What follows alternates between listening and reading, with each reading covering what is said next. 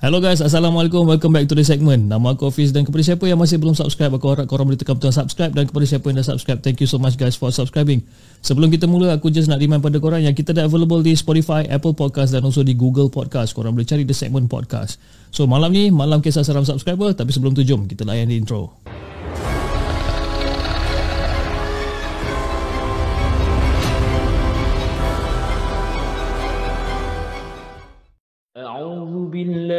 من الشيطان الرجيم. لو أنزلنا هذا القرآن على جبل لرأيته خاشعا متصدعا من خشية الله وتلك الأمثال نضربها للناس. لعلهم يتفكرون صدق الله العظيم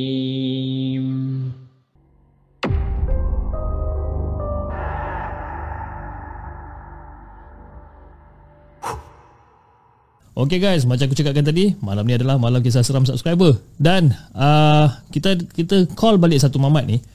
Dulu dia pernah cerita dengan kita tentang uh, beberapa kisah seram and dia adalah seorang pemandu lori kalau tak silap aku. Dan dia uh, berada dalam talian sekarang. Halo, Assalamualaikum. Waalaikumsalam warahmatullahi Ah, apa khabar bro? Sihat Alhamdulillah bang Ah, okay, Kau eh? eh? okay, okay, okay, semua semua okay lah. Okay bro, Tak banjir eh apa dia macam mana?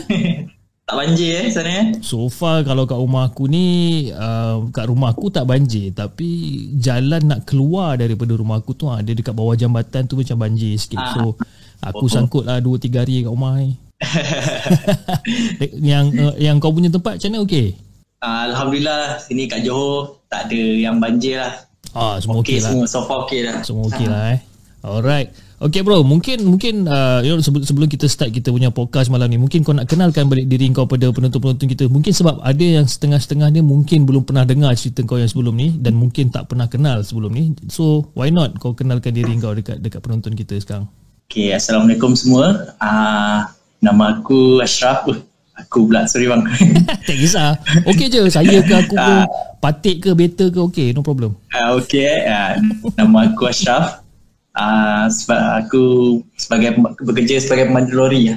Okey. Itu dah bang Ah, dia Ashraf ni tak silap aku dia dia pernah call uh, The Segwell aku rasa dalam 2 bulan lepas kot aku rasa eh lebih kurang eh Betul betul uh, masa tu kita cerita pasal apa je eh? pasal yang yang benda duk tenggek tepi tepi lori tu eh Ah, uh, nak dah ada melin- nak melintas ah lori. betul tu lepas tu dia bertinggik tepi lori tu eh Ya ya. eh itu tak boleh pula itu eh Okey jap. Eh acap pula dah. Betul lah Ashraf lah kan? Aku panggil kau acap sudah eh. Aku kena pandang belakang kau tengok. Eh betul ke nama kau Ashraf? Betul betul betul. Kan? Sebab kat belakang ni ada screen uh, display nama kau. So aku tengah tengok ah sama ada orang yang betul ke tak eh. Okey jap. Boleh. um, malam ni berapa banyak cerita yang Acan nak kongsi dengan kita ni? InsyaAllah bang. Ah, tiga cerita lah. Ada. Tiga Mungkin cerita eh? boleh jadi empat cerita. Okey, kalau cukup time kita jadikan empat cerita. Okey. Alright, jap. Jom. Uh, tanpa masa jom kita dengarkan cerita Syah yang pertama.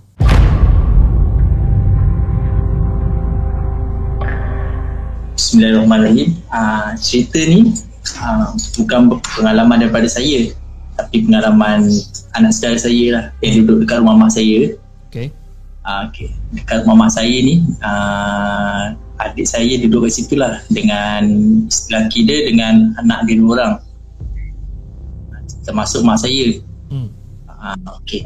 Ada nak jadikan cerita. Ah, cerita ni tak silap dua bulan lepas. Eh, sorry, empat bulan lepas macam tu.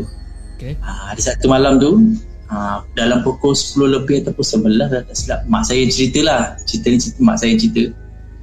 Dia tengah makan-makan dengan anak dengan cucu dia lah. Dengan Naila. Nama dia Naila berumur 5 tahun. Hmm. Makan-makan. Ah, tu mak saya ada suruh dia pergi ke dapur. Suruh buang sampah lah. Ah, masa tu mak dia mak dia tidur yang tinggal berjaga mak saya dengan dia Okey. uh, dia pergi dia pergi dapur tiba-tiba dia dia berhenti dekat pintu antara dapur dengan ruang tamu tu Hmm. dia tengok je dekat dapur tu lepas tu mak saya tanyalah Naila kenapa? Lepas tu dia cakap balik Tu kakak tu tak, uh, Buat Naila terkejut Mak saya pun terkejut lah kan Tiba-tiba dia cakap macam tu Padahal mak dia Adik dia dengan bapak dia kat dalam bilik Hmm. ha, dia dengan mak saya Tiba-tiba dia cakap macam tu Tu kakak tu Buat kakak terkejut dia Dia panggil-panggil Dia kata dia cakap gitu Hmm. Mak saya berderau lah darah kan Hmm. uh, Lepas tu mak saya cakap lah Kakak tu dekat mana kata tu lah Mencangkung kat atas Duduk atas Duduk atas tong sampah Dia kata. Dapur mak saya tu dia memanjang Kalau daripada ruang tamu dia memanjang ke belakang kan Dia memanjang ke belakang okay. Dah, tong, tong sampah tu betul-betul uh, tepi singki lah uh, Dia kata kakak tu duduk atas tong sampah tu Hmm. Dia kata kakak tu rambut panjang uh, Pakai baju panjang Dia kata baju putih rambut panjang Hmm. Kata dia panggil-panggil Naila Mak saya terus panggil Naila tu Terus suruh masuk dalam bilik terus And ini masa tu berlaku masa tahun bila ni? Eh, 4 bulan Ah, lepas kan? 4 bulan lepas ataupun 5 bulan lepas tak salah saya bang Oi, tapi memang tak cerita kan benda tu berlaku pada pukul berapa lebih kurang? Malam? Siang? Dalam pukul 10 setengah malam ataupun 11 malam bang. Oi, si Naila ni pun satu hal pula tak tidur lagi budak umur 5 tahun ni.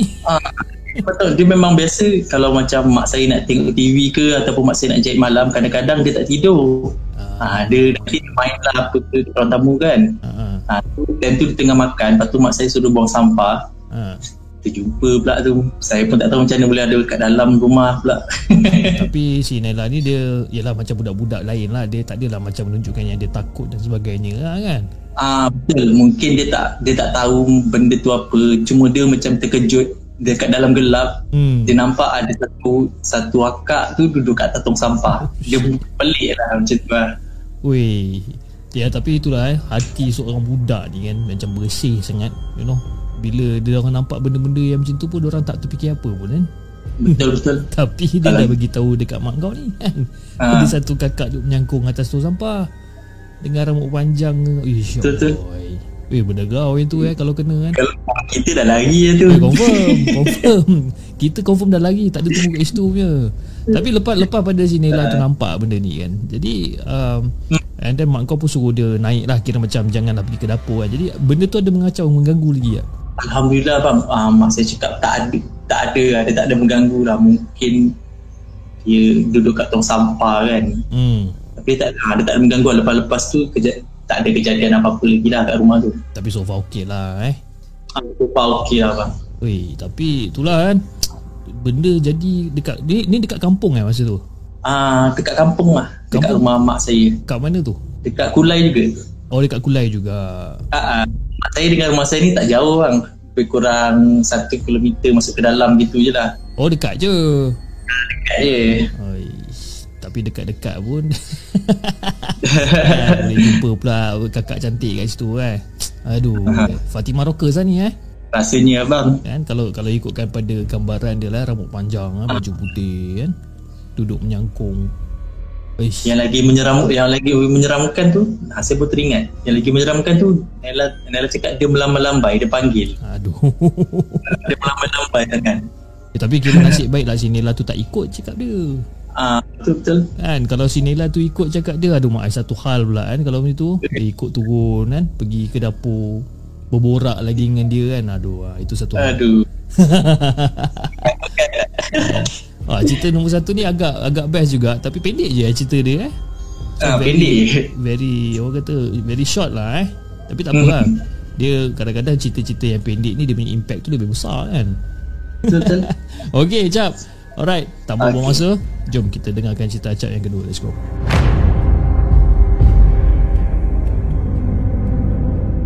Okey bang, ini pengalaman isteri saya. Dia ada kat depan ni, dia teman saya. pengalaman dekat rumah saya sekali lagi. Okey, pengalaman ni uh, tak silap saya satu bulan yang lepas. Okay. Uh, oh, sorry sorry, dua bulan, uh, satu bulan yang lepas betul. Satu bulan yang lepas. Ketika tu saya belum balik kerja. Hmm. Dalam kejadian ni berlaku dalam pukul lebih kurang macam tu pukul 11 ataupun 11.30 Hmm. kebiasaannya uh, ini saya ni kalau saya belum balik kerja kalau saya balik lewat daripada KL ke daripada Melaka kan dia kalau nak tidurkan budak-budak sambil dia nak tengok TV dia akan bentang toto dekat ruang tamu tu bang. Okay dia akan bentang toto. Jadi anak saya lima orang tu akan tidur dekat ruang tamu. Sambil dia, dia akan tengok buka TV lah. Dia buka Netflix ke YouTube ke kan? Hmm. Bila uh, pada waktu tu dia kata uh, dia tengah layan budak-budak ni lah.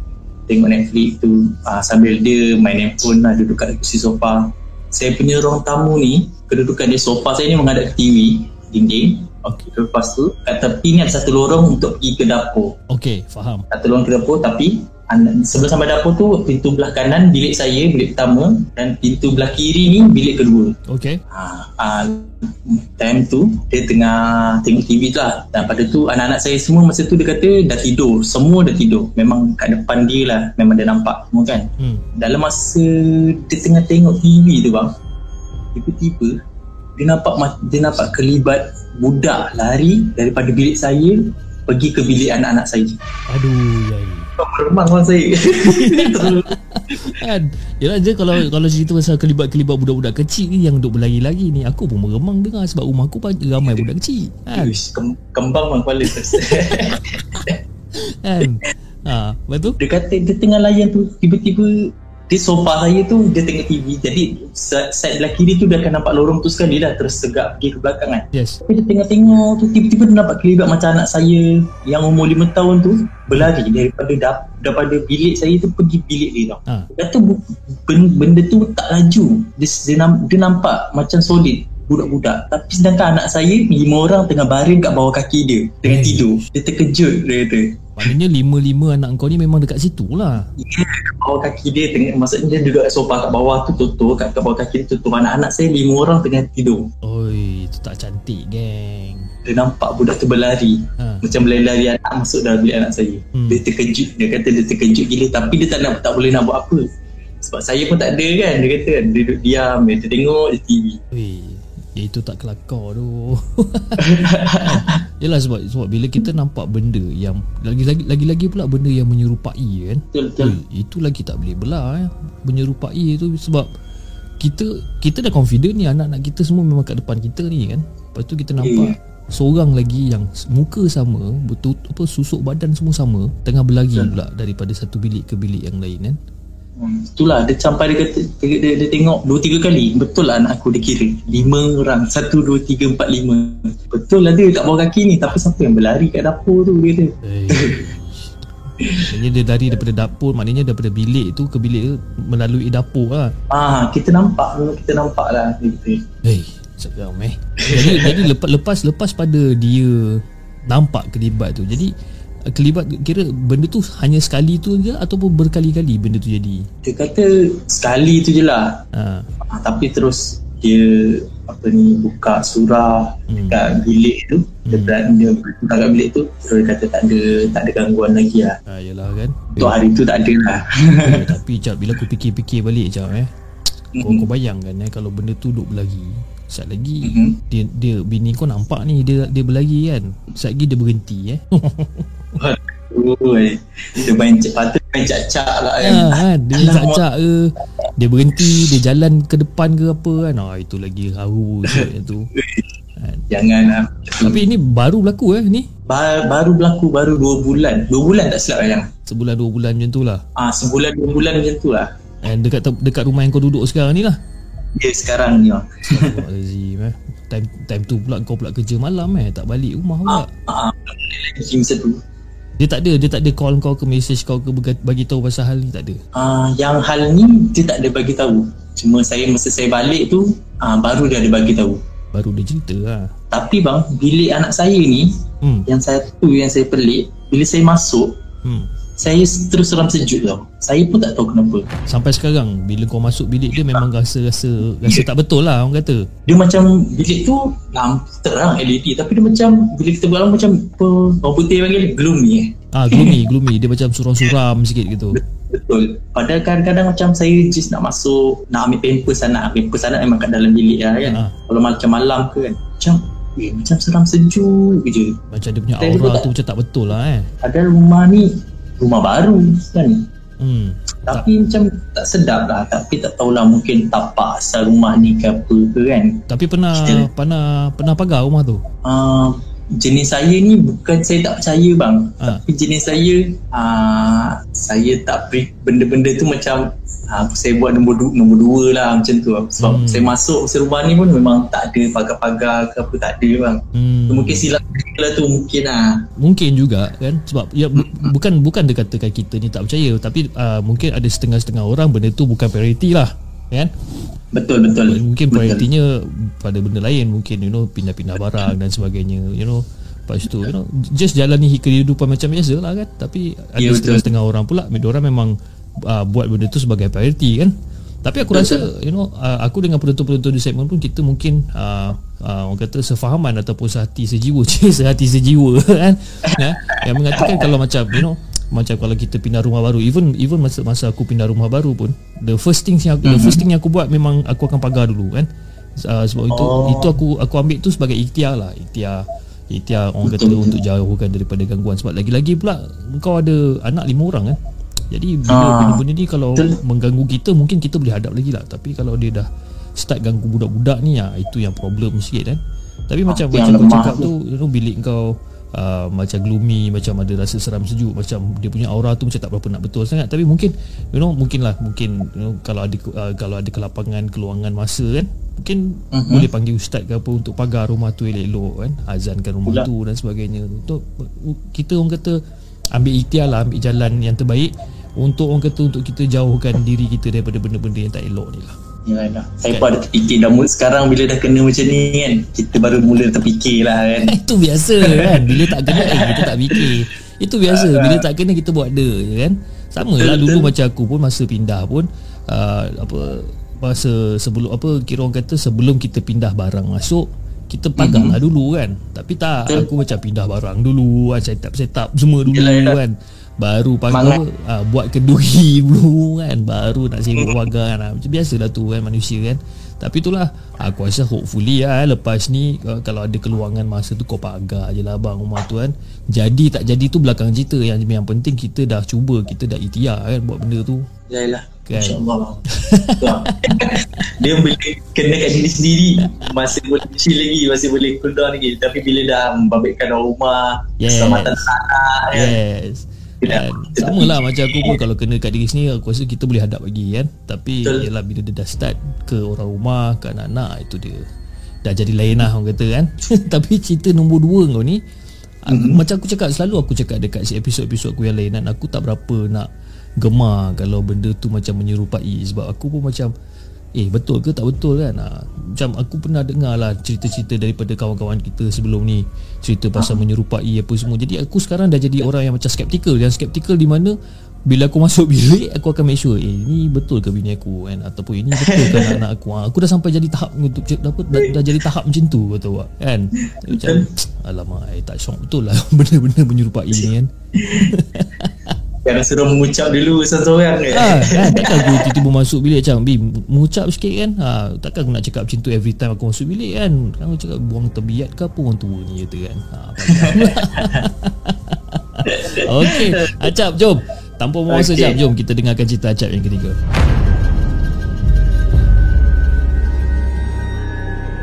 Okey bang. Cerita ketiga ni Dia berlaku tak lama pun daripada kejadian yang tadi. Hmm. Okey, kejadian ni pun berlaku dekat rumah ni Berlaku dekat bini saya juga. Okey. Okey, gangguannya Tapi gangguannya kali ni pada saya lah. Pada saya le- macam eh, lebih ekstrim sikit. Hmm. Ceritanya macam ni. Ah, hari, Pada hari tu Saya pergi mancing. Sebab saya ni memang jadi kaki pancing abang kan. Hmm. Mancing kolam ni. Ah, Saya akan mancing Daripada pukul 6 petang Sampai ke 12 malam. Oh lama. Ah, Sebab dia ada macam pertandingan jet, Orang cakap jackpot lah pertandingan hmm. Ah, jadi pertandingan tu habis pukul 12. Masa hari tu, bini saya, saya ada WhatsApp juga, masuk WhatsApp jugalah tanya anak dah makan ke belum kan, tengah buat apa. Dia WhatsApp macam biasa, okey, dia balas kan. Hmm. Tiba-tiba, ah, dalam pukul 11 tak saya, dalam pukul 11 macam tu, dia call saya.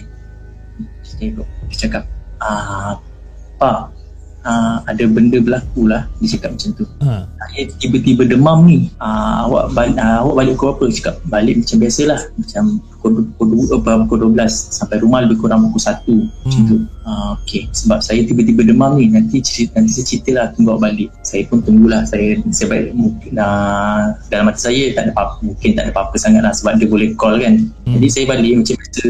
Jadi saya balik macam biasa tu saya tengok memang dia saya balik tengok dia pakai stocking dalam selimut. Hmm. Dah memang gigil-gigil Saya cakap kenapa awak ni? Tadi Okey.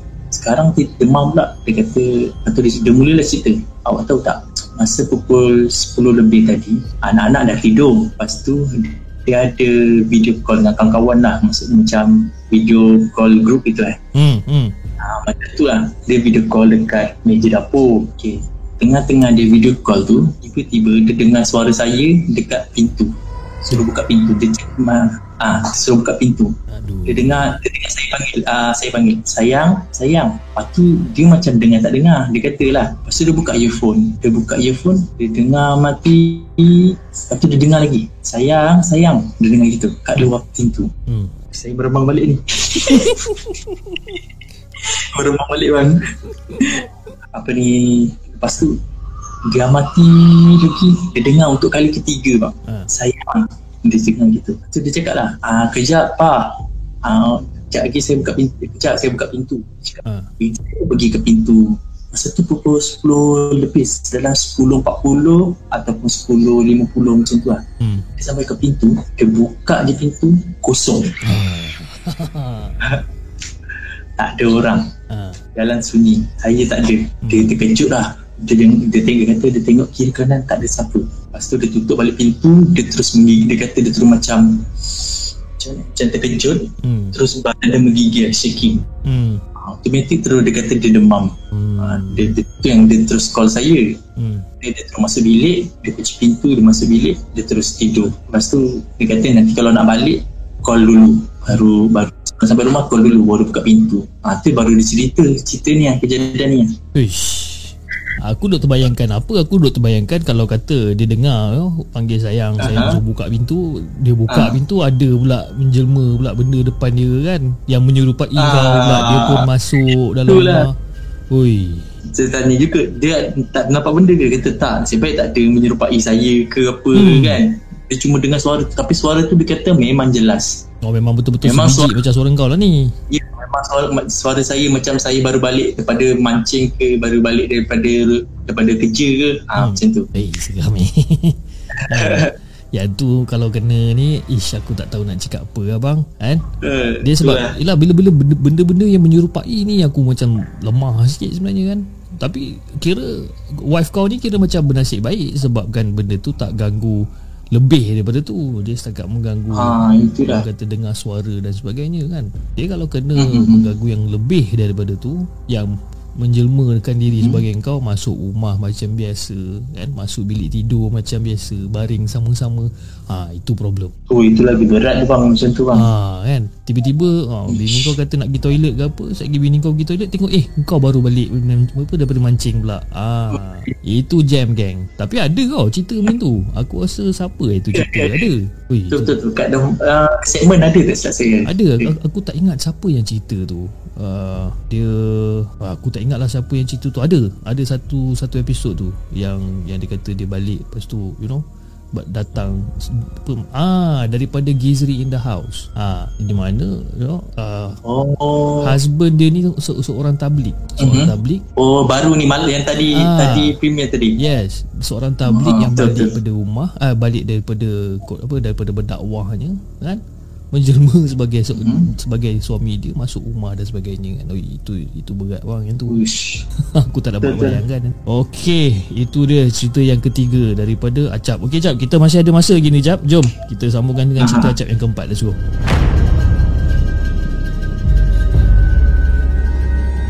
Okey bang. Cerita ni terjadi masa saya bujang lah. Hmm.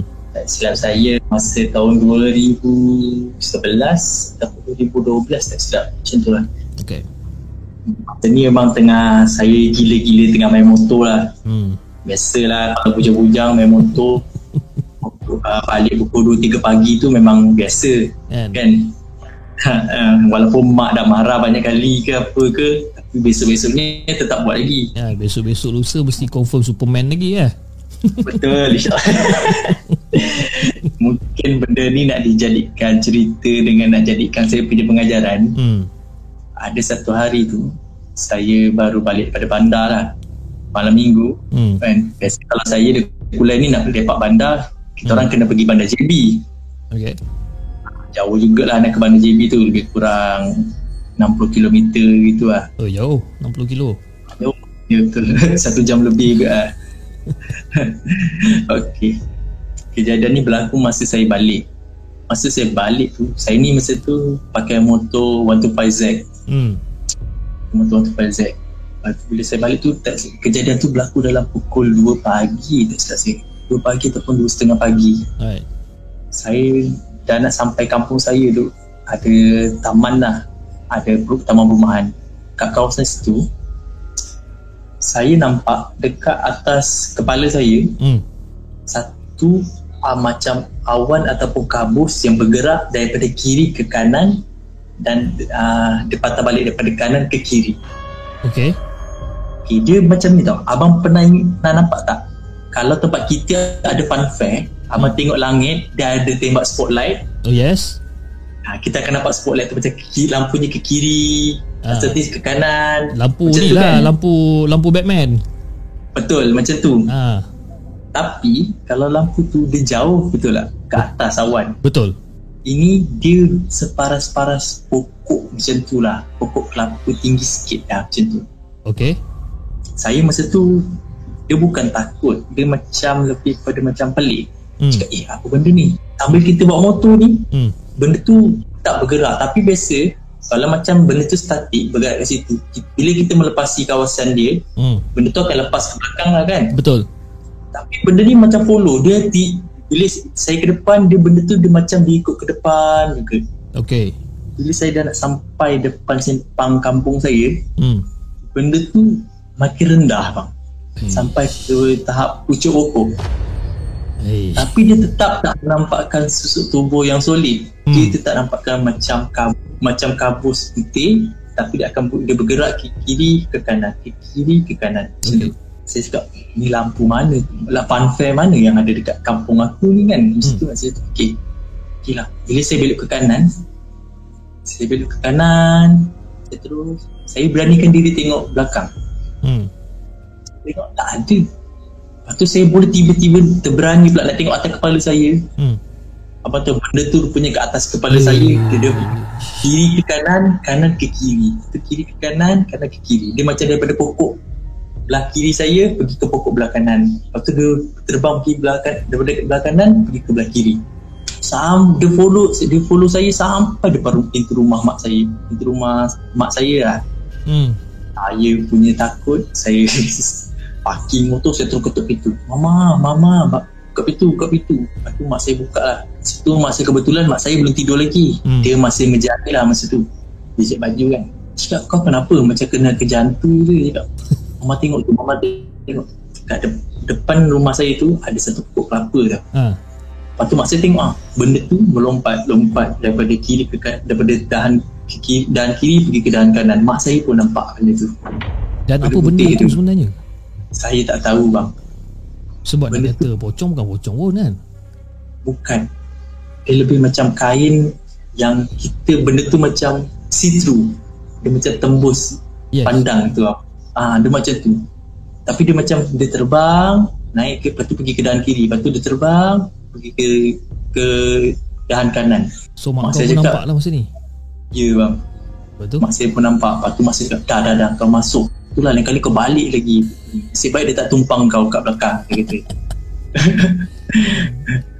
Lepas tu saya basuh Saya terbasuh kaki Saya mandi semua Ha. Saya, saya masuk bilik Masuk bilik Terus remote tidur Tidur dalam ketak-ketak malam tu. Ah. Mak saya pun terus tak jadi nak menjahit Sebab je, Mesin jahit dia tu Depan dia cermin tau Aish. Bila cermin tu buka Memang tepat-tepat pandang ke pokok kelapa tu Oi. ha, Jadi mak saya dia tutup lampu Mesin jahit dia Dia tutup lampu semua Dia pun masuk tidur Eh, Confirm dah memang mak kau memang takkan menjahit lah malam tu kan. Kan tak jahit tak ke mana apa tak ke mana leceh kan. Betul Aduh. Tapi ni aku kata pengajaran lah eh. Pengajaran supaya Orang kata jangan merempit lagi lah malam-malam Ah, itulah. Itulah kau sibuk nak buat Superman lagi Tapi tu pengajaran dia 2-3 hari je. Lepas tu dah keluar balik macam biasa. Itu biasa tu Zaman-zaman Ah. aku dulu macam tu eh, Pengajaran oh, Bawa kereta betul accident lah Masuk longkang apa kan Dua tiga hari je insaf kan? Oh, Tak nak bawa kereta laju-laju lah apa kan? Eh hari keempat Hari kelima tak ada cerita banyak kan? Jadi balik eh. kan? Pantang kena bakar Aku bakar balik kan? Alright. Aduh Ya Cap Cap. Okay Cap Terima kasih Cap Sebab uh, sudi untuk berkongsi Dengan uh, The segment lagi sekali Untuk episod Ataupun untuk round yang kedua Dalam, dalam uh, Malam podcast. Okay Cap Sebelum kita mengakhiri Kita punya podcast Untuk malam ni Acak ada apa-apa ucapan tak Atau apa apa pesanan Kepada kita punya penonton-penonton Buat masa sekarang? Silakan. Okey. Pesanan saya sekarang ni dengan keadaan macam ni kita kena jaga-jagalah kesihatan. Uh-huh. eh jaga pergaulan semua. Alamak, macam menteri ya bang? Dah macam menteri Macam ya menteri. Aduh yai. Mana menteri kita Cap eh? Aduh. Aduh tu Okey lah, jagalah keselamatan diri musim-musim hujan ni kan. uh-huh. Jangan-jangan kalau boleh aktiviti-aktiviti luar tu kurang-kurangkan lah. Betul kan?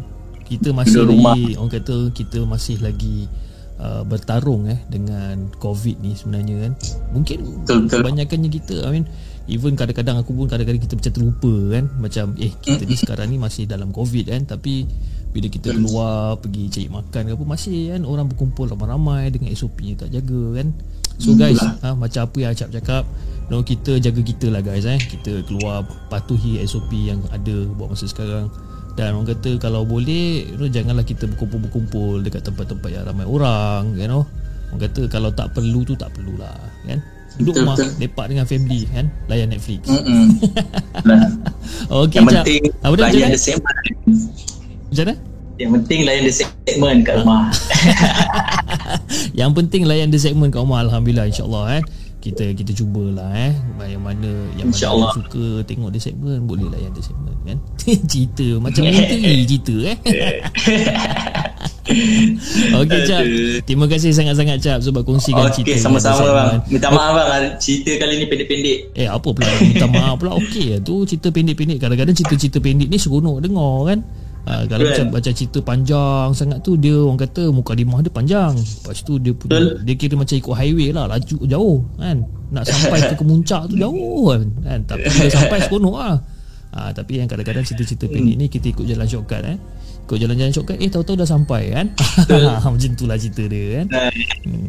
Okay guys, kepada siapa yang ingin uh, kongsikan kisah seram dengan The Segment untuk disiarkan ataupun untuk dibacakan di live malam podcast, korang boleh hantar email kepada kami di hellosegment@gmail.com ataupun korang boleh DM kami di Instagram The Segment Official atau cara yang paling mudah, kau join macam Acap buat, dia join the Discord channel. Okay, dekat dalam The Segment Discord kita ada lebih kurang dalam berapa lah Acap sekarang? 1000 lebih members aku rasa.